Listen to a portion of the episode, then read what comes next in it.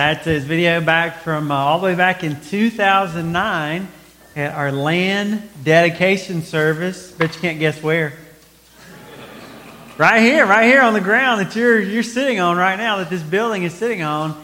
That was the very service where, uh, boy, it was so much fun, wasn't it? I think it was raining that day, wasn't it? But we still had a ball. We were underneath the tent, and you can tell Todd Brayman likes his boy toys. Amen. I mean, he came across there, and the, do they call us bobcats? I mean, it's kind of a smaller dozer. He came across there in that thing and, and turned it around, and we had put some um, put some uh, giants up on trees that we said, you know, here's some of the things that we're going to face, some of the giants that are going to scare us from uh, pressing forward and doing God's work. And we knocked down those giants by faith. Uh, we talked about fear. We talked about failure. We talked about what? Uh, finances, fatigue. Those were some of the things that were going to keep us from being able to move forward and to do all that God uh, wanted us to. Praise the Lord, we overcame those things. Amen? Amen. I tell you, the best part of that day for me was the kids. You could hear them in the background. The kids just had a ball seeing that bulldozer. We had saved like four little scrawny trees to be our giants and uh, mounted those giants up there and knocked those down. What a great day that was. But you know, when we think about a bulldozer tonight, uh, as, you, as you see that video tonight of that very special day, or maybe as you were walking in tonight, you notice there's a bulldozer parked out there right in the front of where you come in. When you see a bulldozer like that, whether it's in that video or that one you, that you saw coming in, we recognize that that's a, that's a piece of equipment that does what? What's a bulldozer do? It pushes things down, right? It gets things out of the way. It, it prepares it clears land to get it ready to do something. There might be trees, or it might be some changes in elevation, or there might be some rocks, or there might be some garbage and trash and things like that that's been buried on the land. But one of those machines is used to clear out that land so it can be used for its purpose. Well, that reminds me of a few passages in God's Word. In fact, there's at least five passages in God's Word that uh, talk about these very uh, verses, but I'm going to read to you out of Isaiah chapter 40, verses 3 through 5. And as I read, you can look up on the uh, screen. And I want you to read that underlined portion as I go through these verses. It says, in Isaiah 40, verse 3, it says, A voice is calling. Clear the way for the Lord. Amen? Amen. You ought to say, Yes, yes. Are you listening to what we're reading? Clear the way for the Lord in the wilderness. Make smooth in the desert a highway for our God. Let every valley be lifted up. Let every mountain and hill be made low. Do you see what's happening? All the valleys are being, pro- being brought up to level. All the hills and the valleys are being brought down to that level ground so they can just be level ground. Let the rough ground become a plain and the rugged terrain a broad valley. Then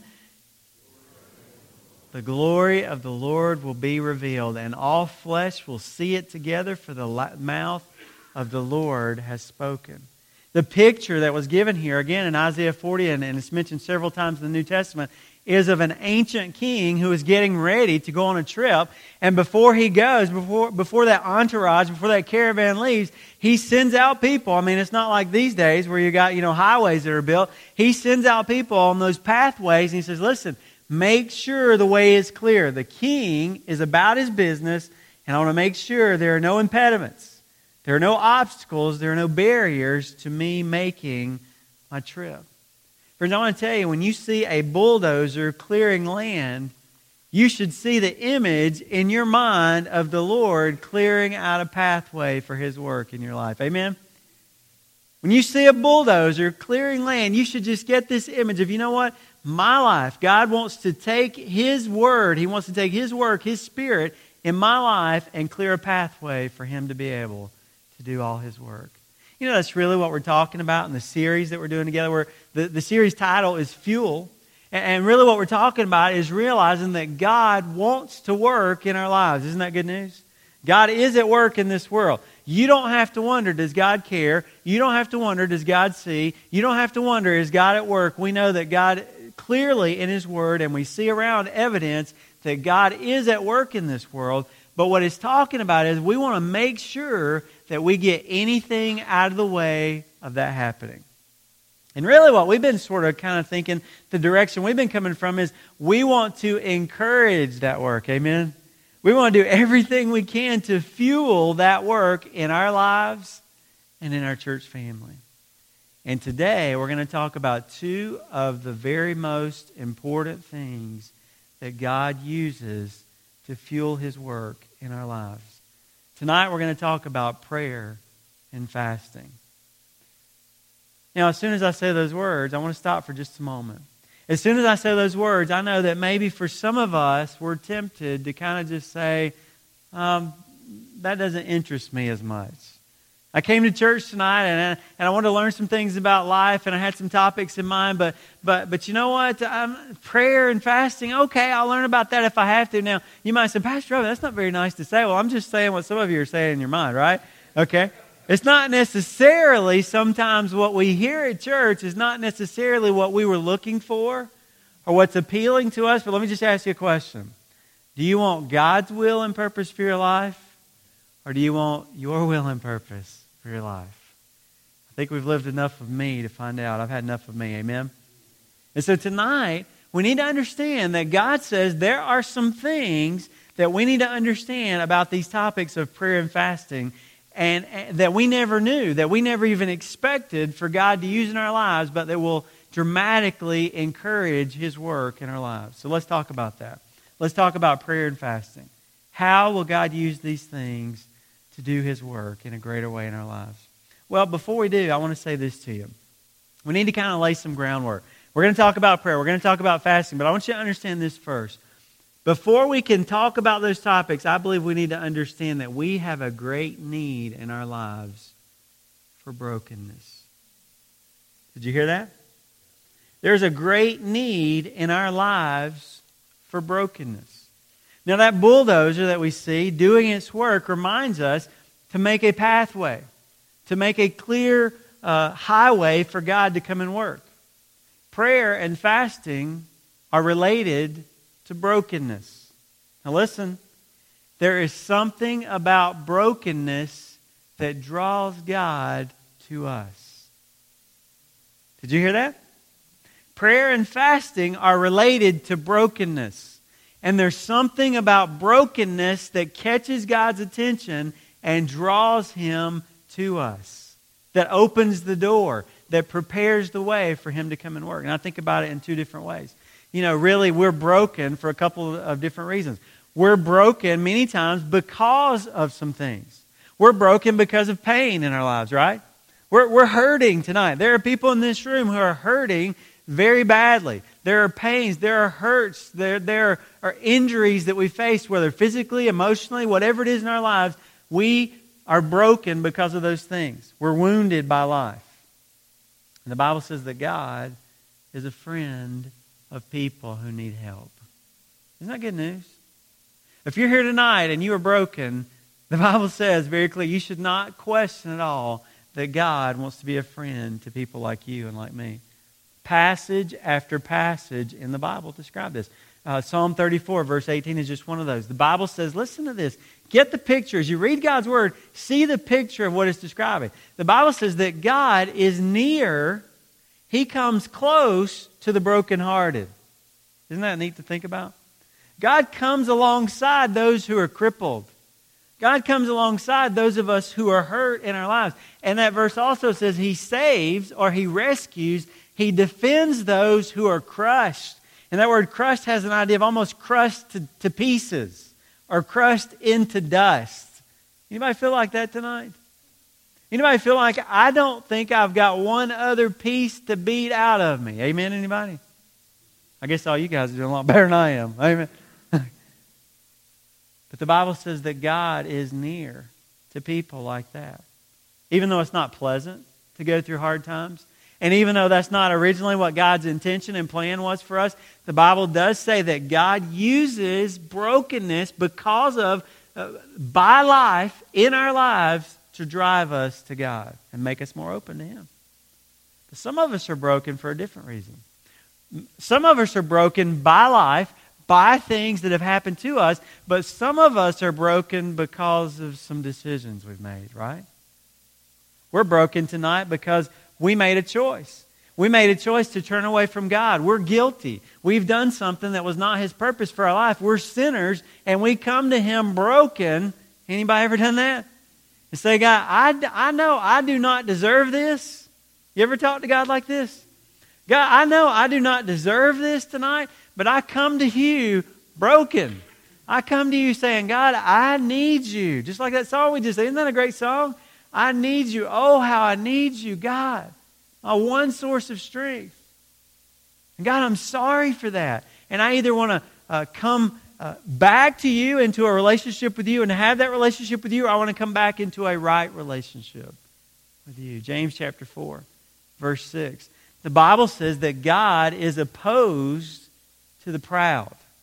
Okay? When we've got an attitude of, I don't need God or anybody else, guess what? He's not going to be close to that person. God's opposed to the proud, but He gives grace. Isn't grace a big word?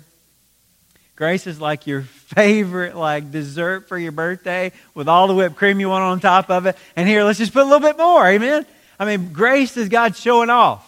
Grace is God doing way more than we could ever have even dreamed that someone would do for us. The Bible says that God gives that to the humble. To those who have an attitude of, I know I don't deserve it. I, I know I shouldn't ask you for this, but God, I, I'm coming to you and asking in brokenness.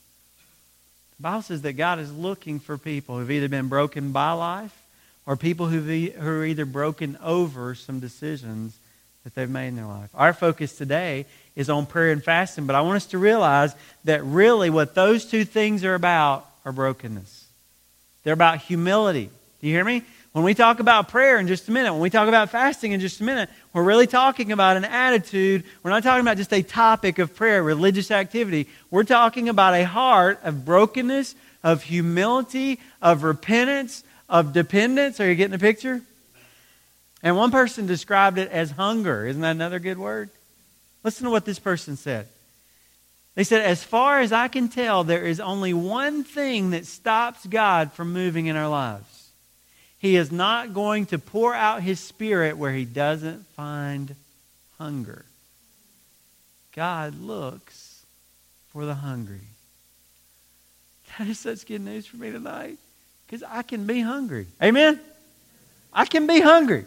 I can't be a lot of things, but I can be hungry. Amen?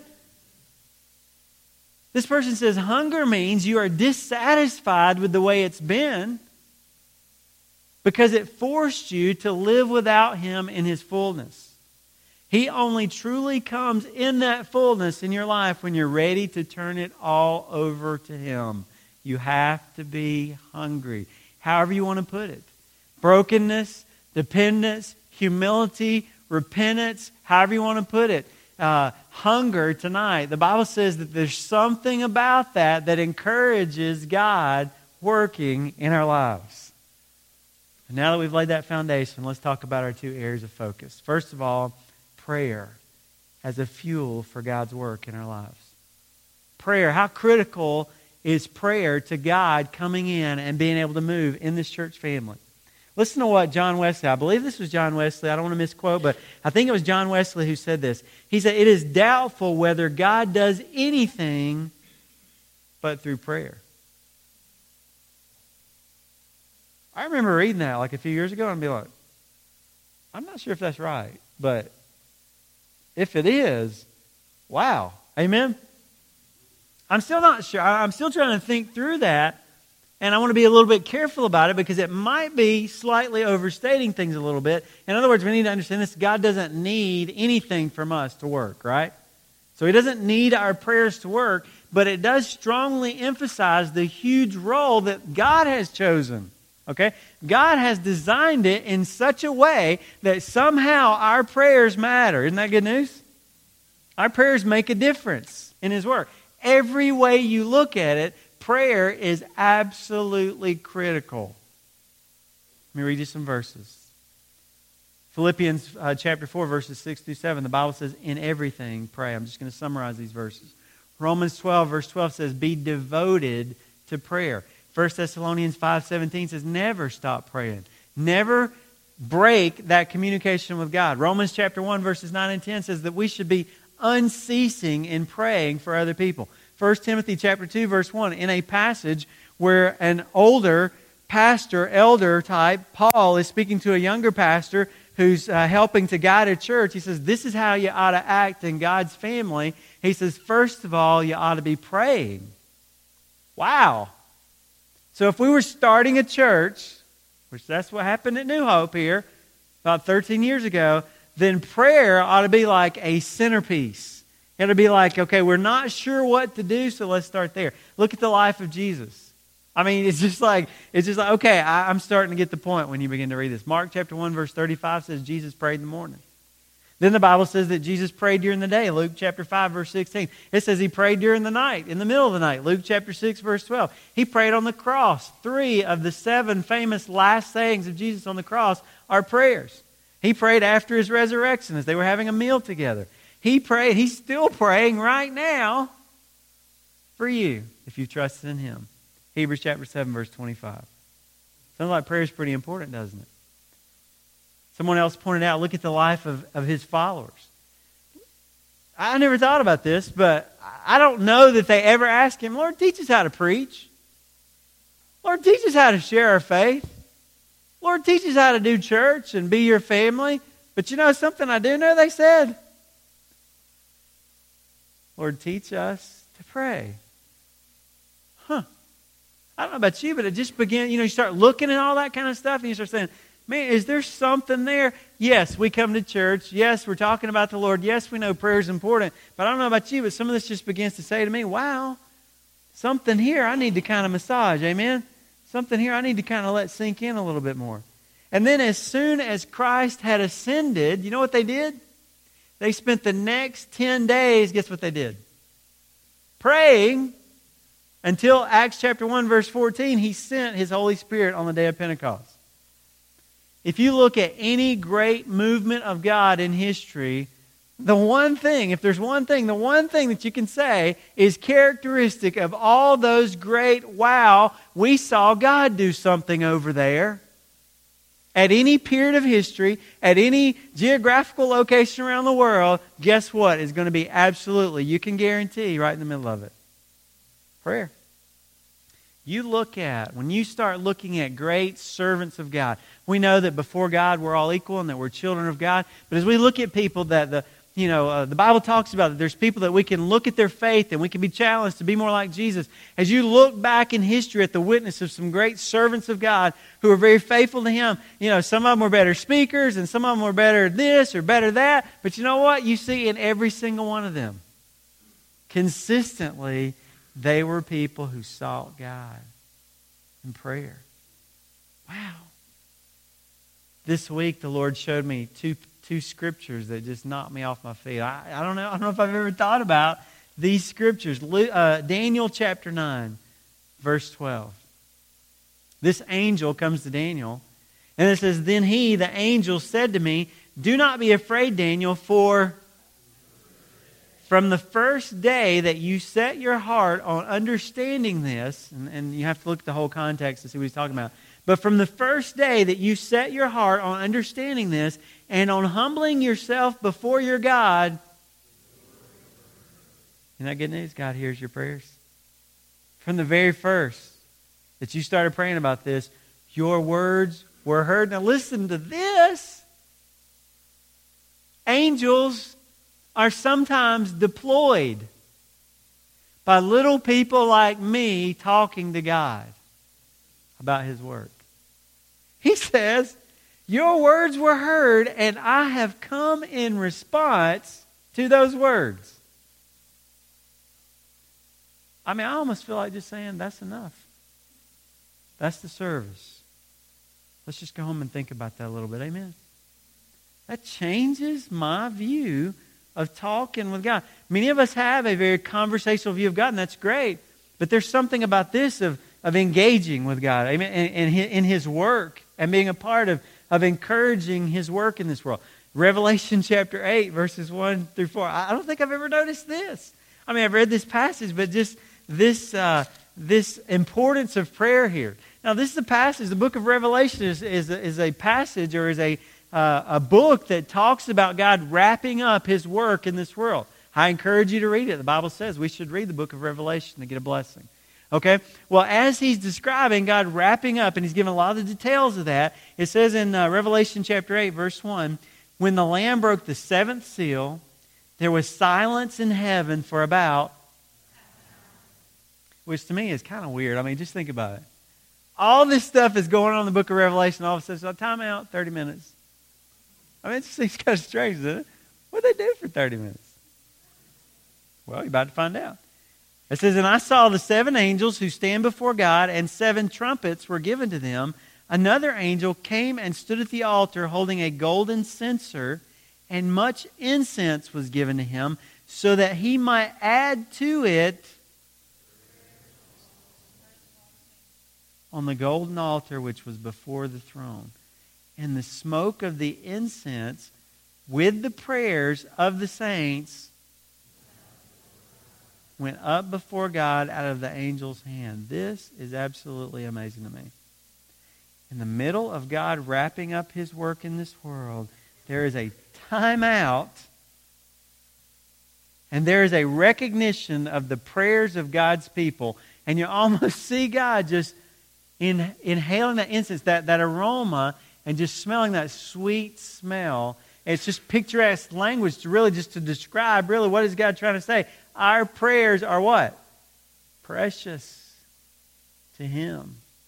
Precious worship. So much so that in the middle of this, I mean, just read Revelation. There's a lot of stuff going on here, amen, to say the least. In the middle of that, they call time out and put a little bit of a focus on the prayers of all of God's people. That to me, heaven stands still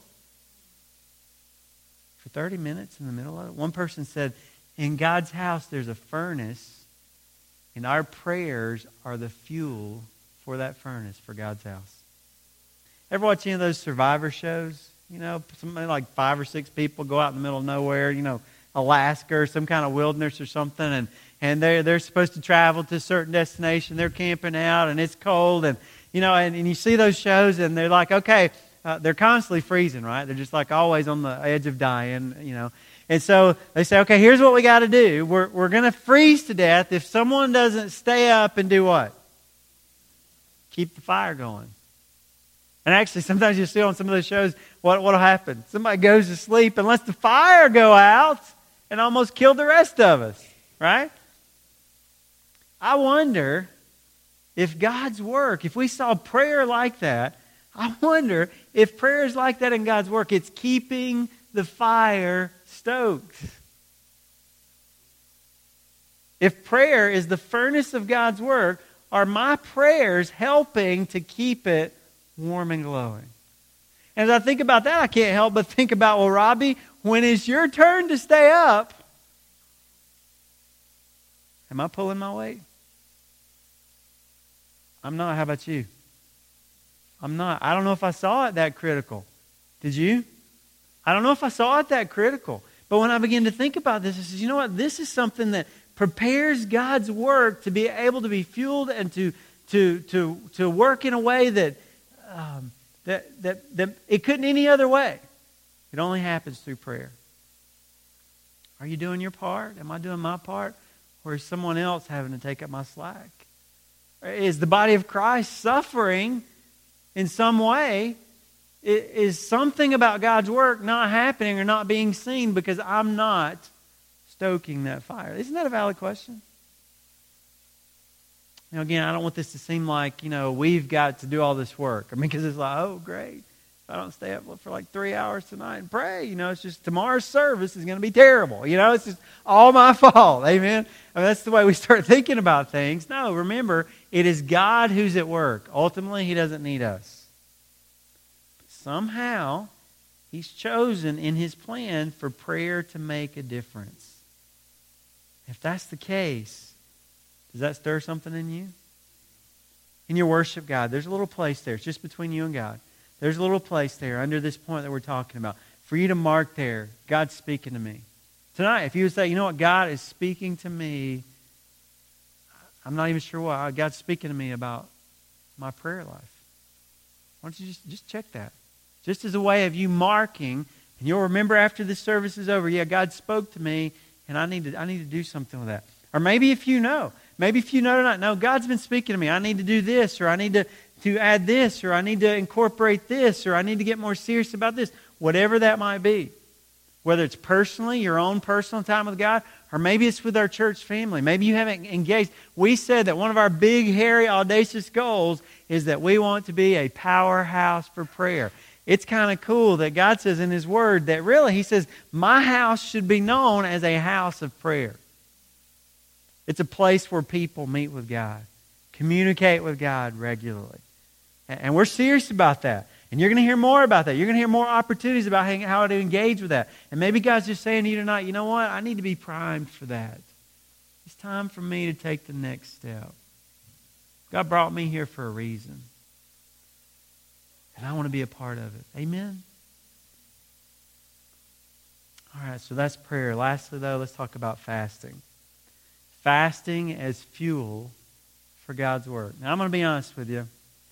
I have not fasted very much in my life. Okay? So, the tough thing as a pastor is talking about things that you're either struggling with, working on, or haven't ever done in your life. Amen? So, I'm not trying to be a hypocrite. I'm just trying to be honest, okay? This is not an area of my life that I've super developed. But God is speaking to me, stirring in me something about fasting. Let me tell you why. Number one, because the circumstances of my life are too big for me to handle on my own. Uh, what's that desperation thing again? Amen? The biggest thing is because my life's too much for me. Anybody else? Second thing is because the ministry he's called me to, I cannot carry out casually. I cannot take that lightly. It's kind of a big deal. All of our ministries, right? Serving the Lord, isn't that kind of a big deal? And the third reason is, like prayer, many people, I'm telling you, you read biographies, you read about great men and women of God, you're going to find yourself, here's what you're going to say. If you read those, you're going to find yourself saying, I wonder why we don't talk about fasting. Because great men and women of God throughout the years, from Bible times on till now, have been serious about this. So I look at that and I say, is that something I should consider? Maybe you've heard about fasting. Maybe you've wondered about fasting. Or maybe here tonight you said, that totally freaks me out. That's weird. Okay? Somebody said this. They said, for some Christians, fasting is in the category of shaving their head or walking on hot coals.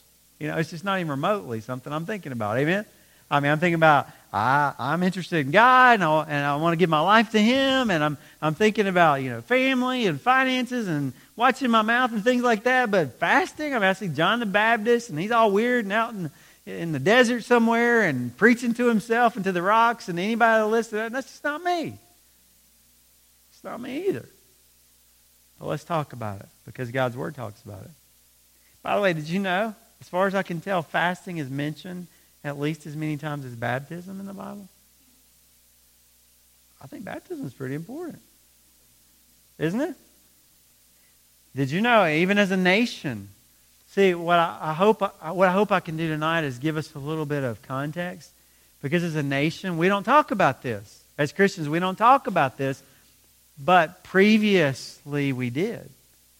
Did you know that Congress and at least three presidents that I know of called national fasts at periods in our nation's history?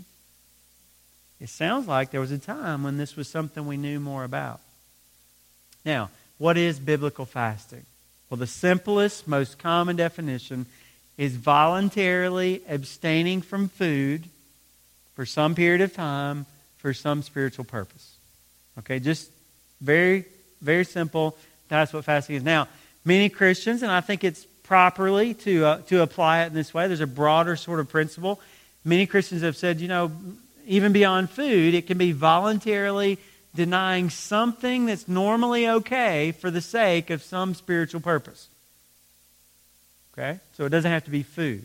It could be, I need some time away from the iPhone.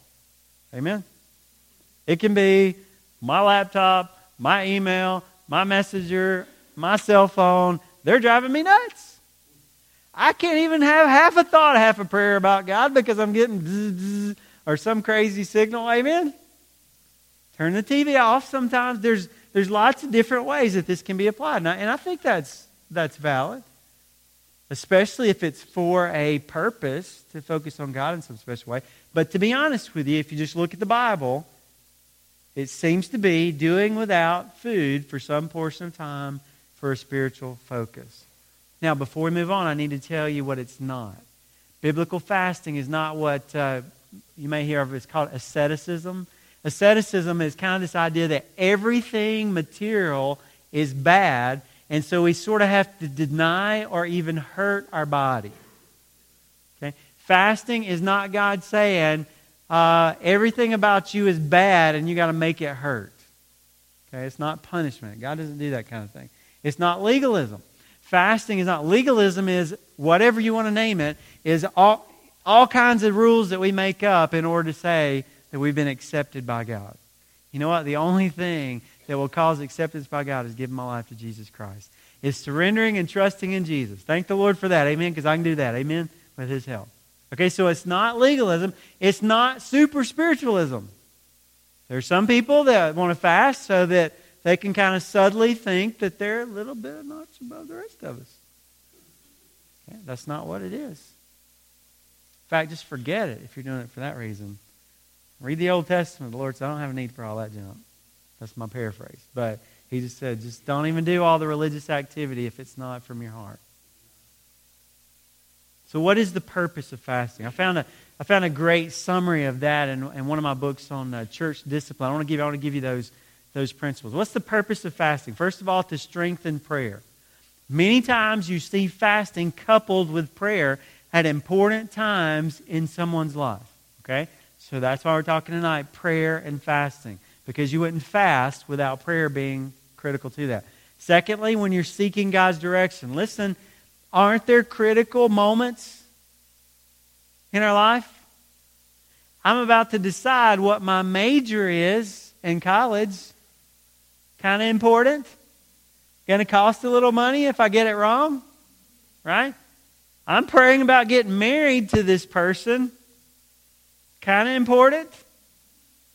I mean, it can even be, you know, um, a job change or we're thinking about moving to another city, you know, or whatever it might be. A family decision. Uh, grandparents are struggling with health and what kind of health care decisions to make. All those kind of things. When you're seeking God's direction, fasting, the Bible seems to indicate, is a great idea. Thirdly, during a time of extreme circumstances.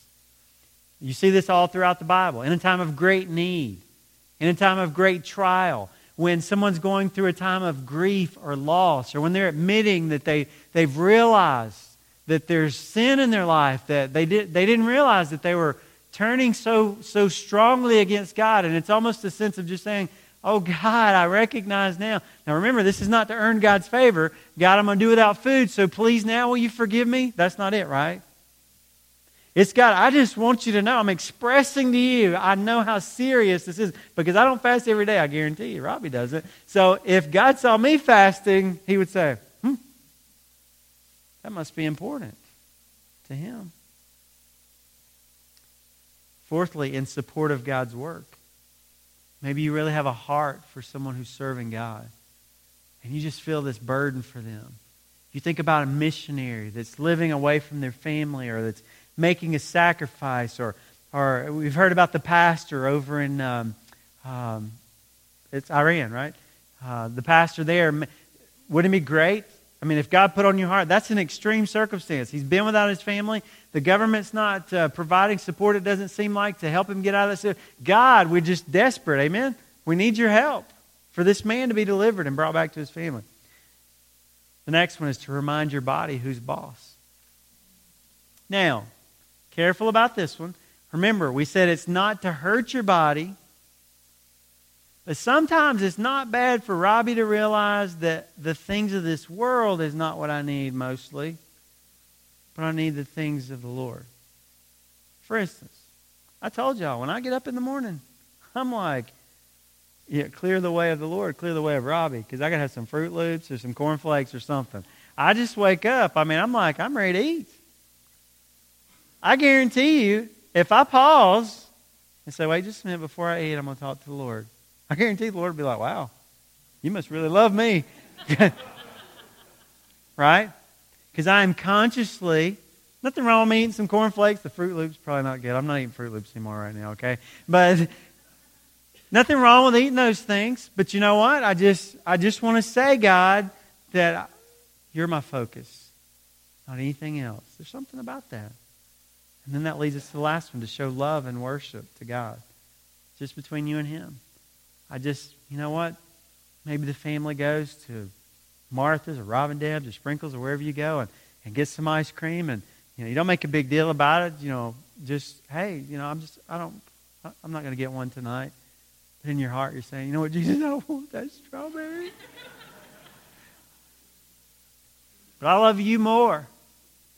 I do, Lord. I love you more than I love strawberry or chocolate or whatever your thing is. Couldn't that be something? Just a way for you to show the Lord, not because you have to, but because you want to, just out of love for Him. By the way, write, uh, write down Isaiah chapter 58. Mark that in your Bible. Isaiah 58 uh, tells us that really fasting, really what God's looking for is not giving up food. He's looking for a heart that's turned towards Him.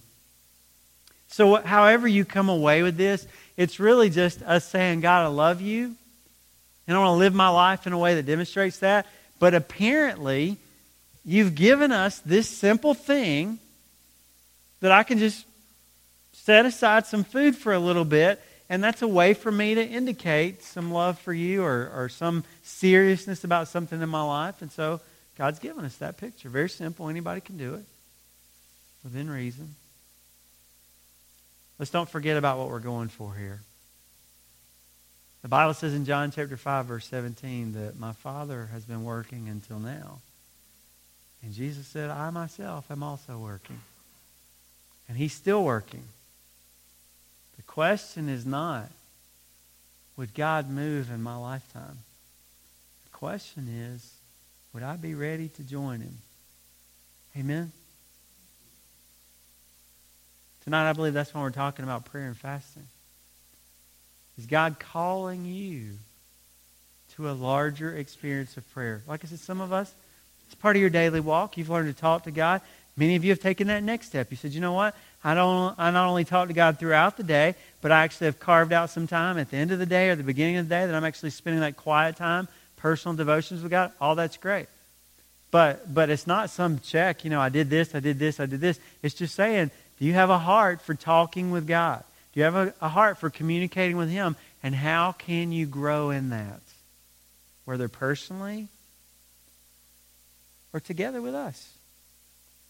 I want to tell you what, there is just infinite, an infinite number of ways that we can engage God with one another through the ministry of prayer.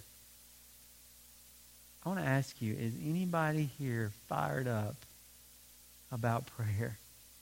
Fired up about the prospect of what a church, if we just, see, because what we can do tonight, we can leave. We can say, good challenge, I'm going to think about that. Or we can say, no, God, Let's go get some coal. Let's go get some lighter fluid. Let's get the fire going in the furnace. We're going to turn up the heat at New Hope. Amen. We're going to do that. Are we going to do that? We'll see, right? We'll see. I hope so. You pray for me in that as well. We're going to give you opportunities for that. You're going to hear about.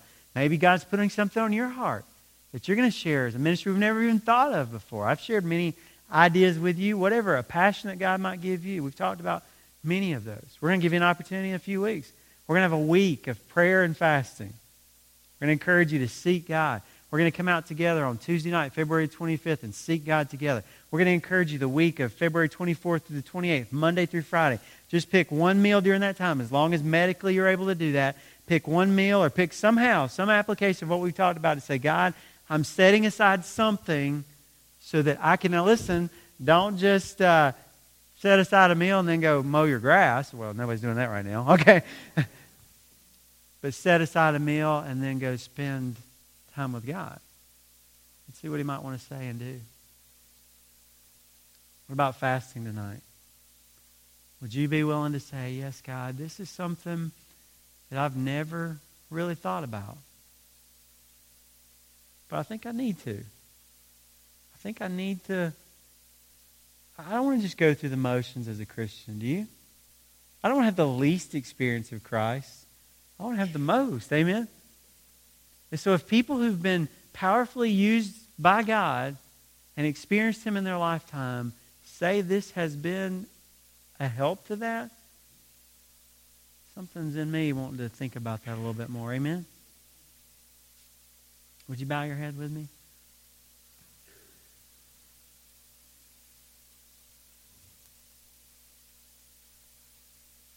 Let's go back to brokenness tonight. If you say some words to God, if you do without some food, but your heart is not poured out before God, it's really not what God's looking for. Is God trying to get your attention tonight? Is God trying to say to you, I have more for you? I want to speak to you. Sometimes I feel like, you know, there's messages from God all around me. I just don't have the antenna up to receive. So maybe tonight, that's what God's doing is he's, he's placing a new ability to receive. He's opening a, a broader experience of what he's transmitting every day.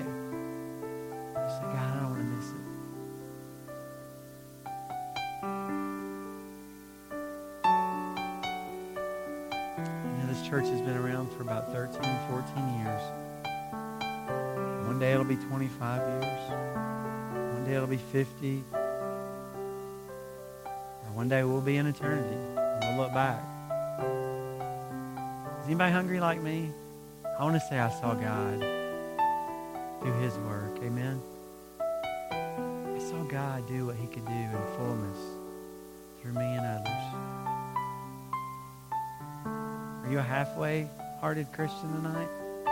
It's really, the Bible doesn't know much about that, that kind of a state because the Bible says Christ wants all of us. And you know He's calling you to that tonight. And it's just time to take that next step. Is there someone in this room that would say, Pastor Robbie, I don't even have a relationship with God?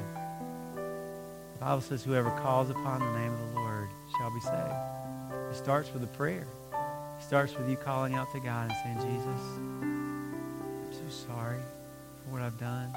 I come to you, as we heard tonight, in brokenness, needing you to forgive me.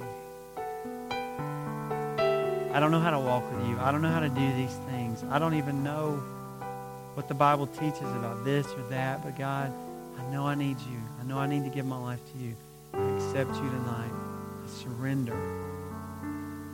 Teach me how to pray. Teach me how to follow you.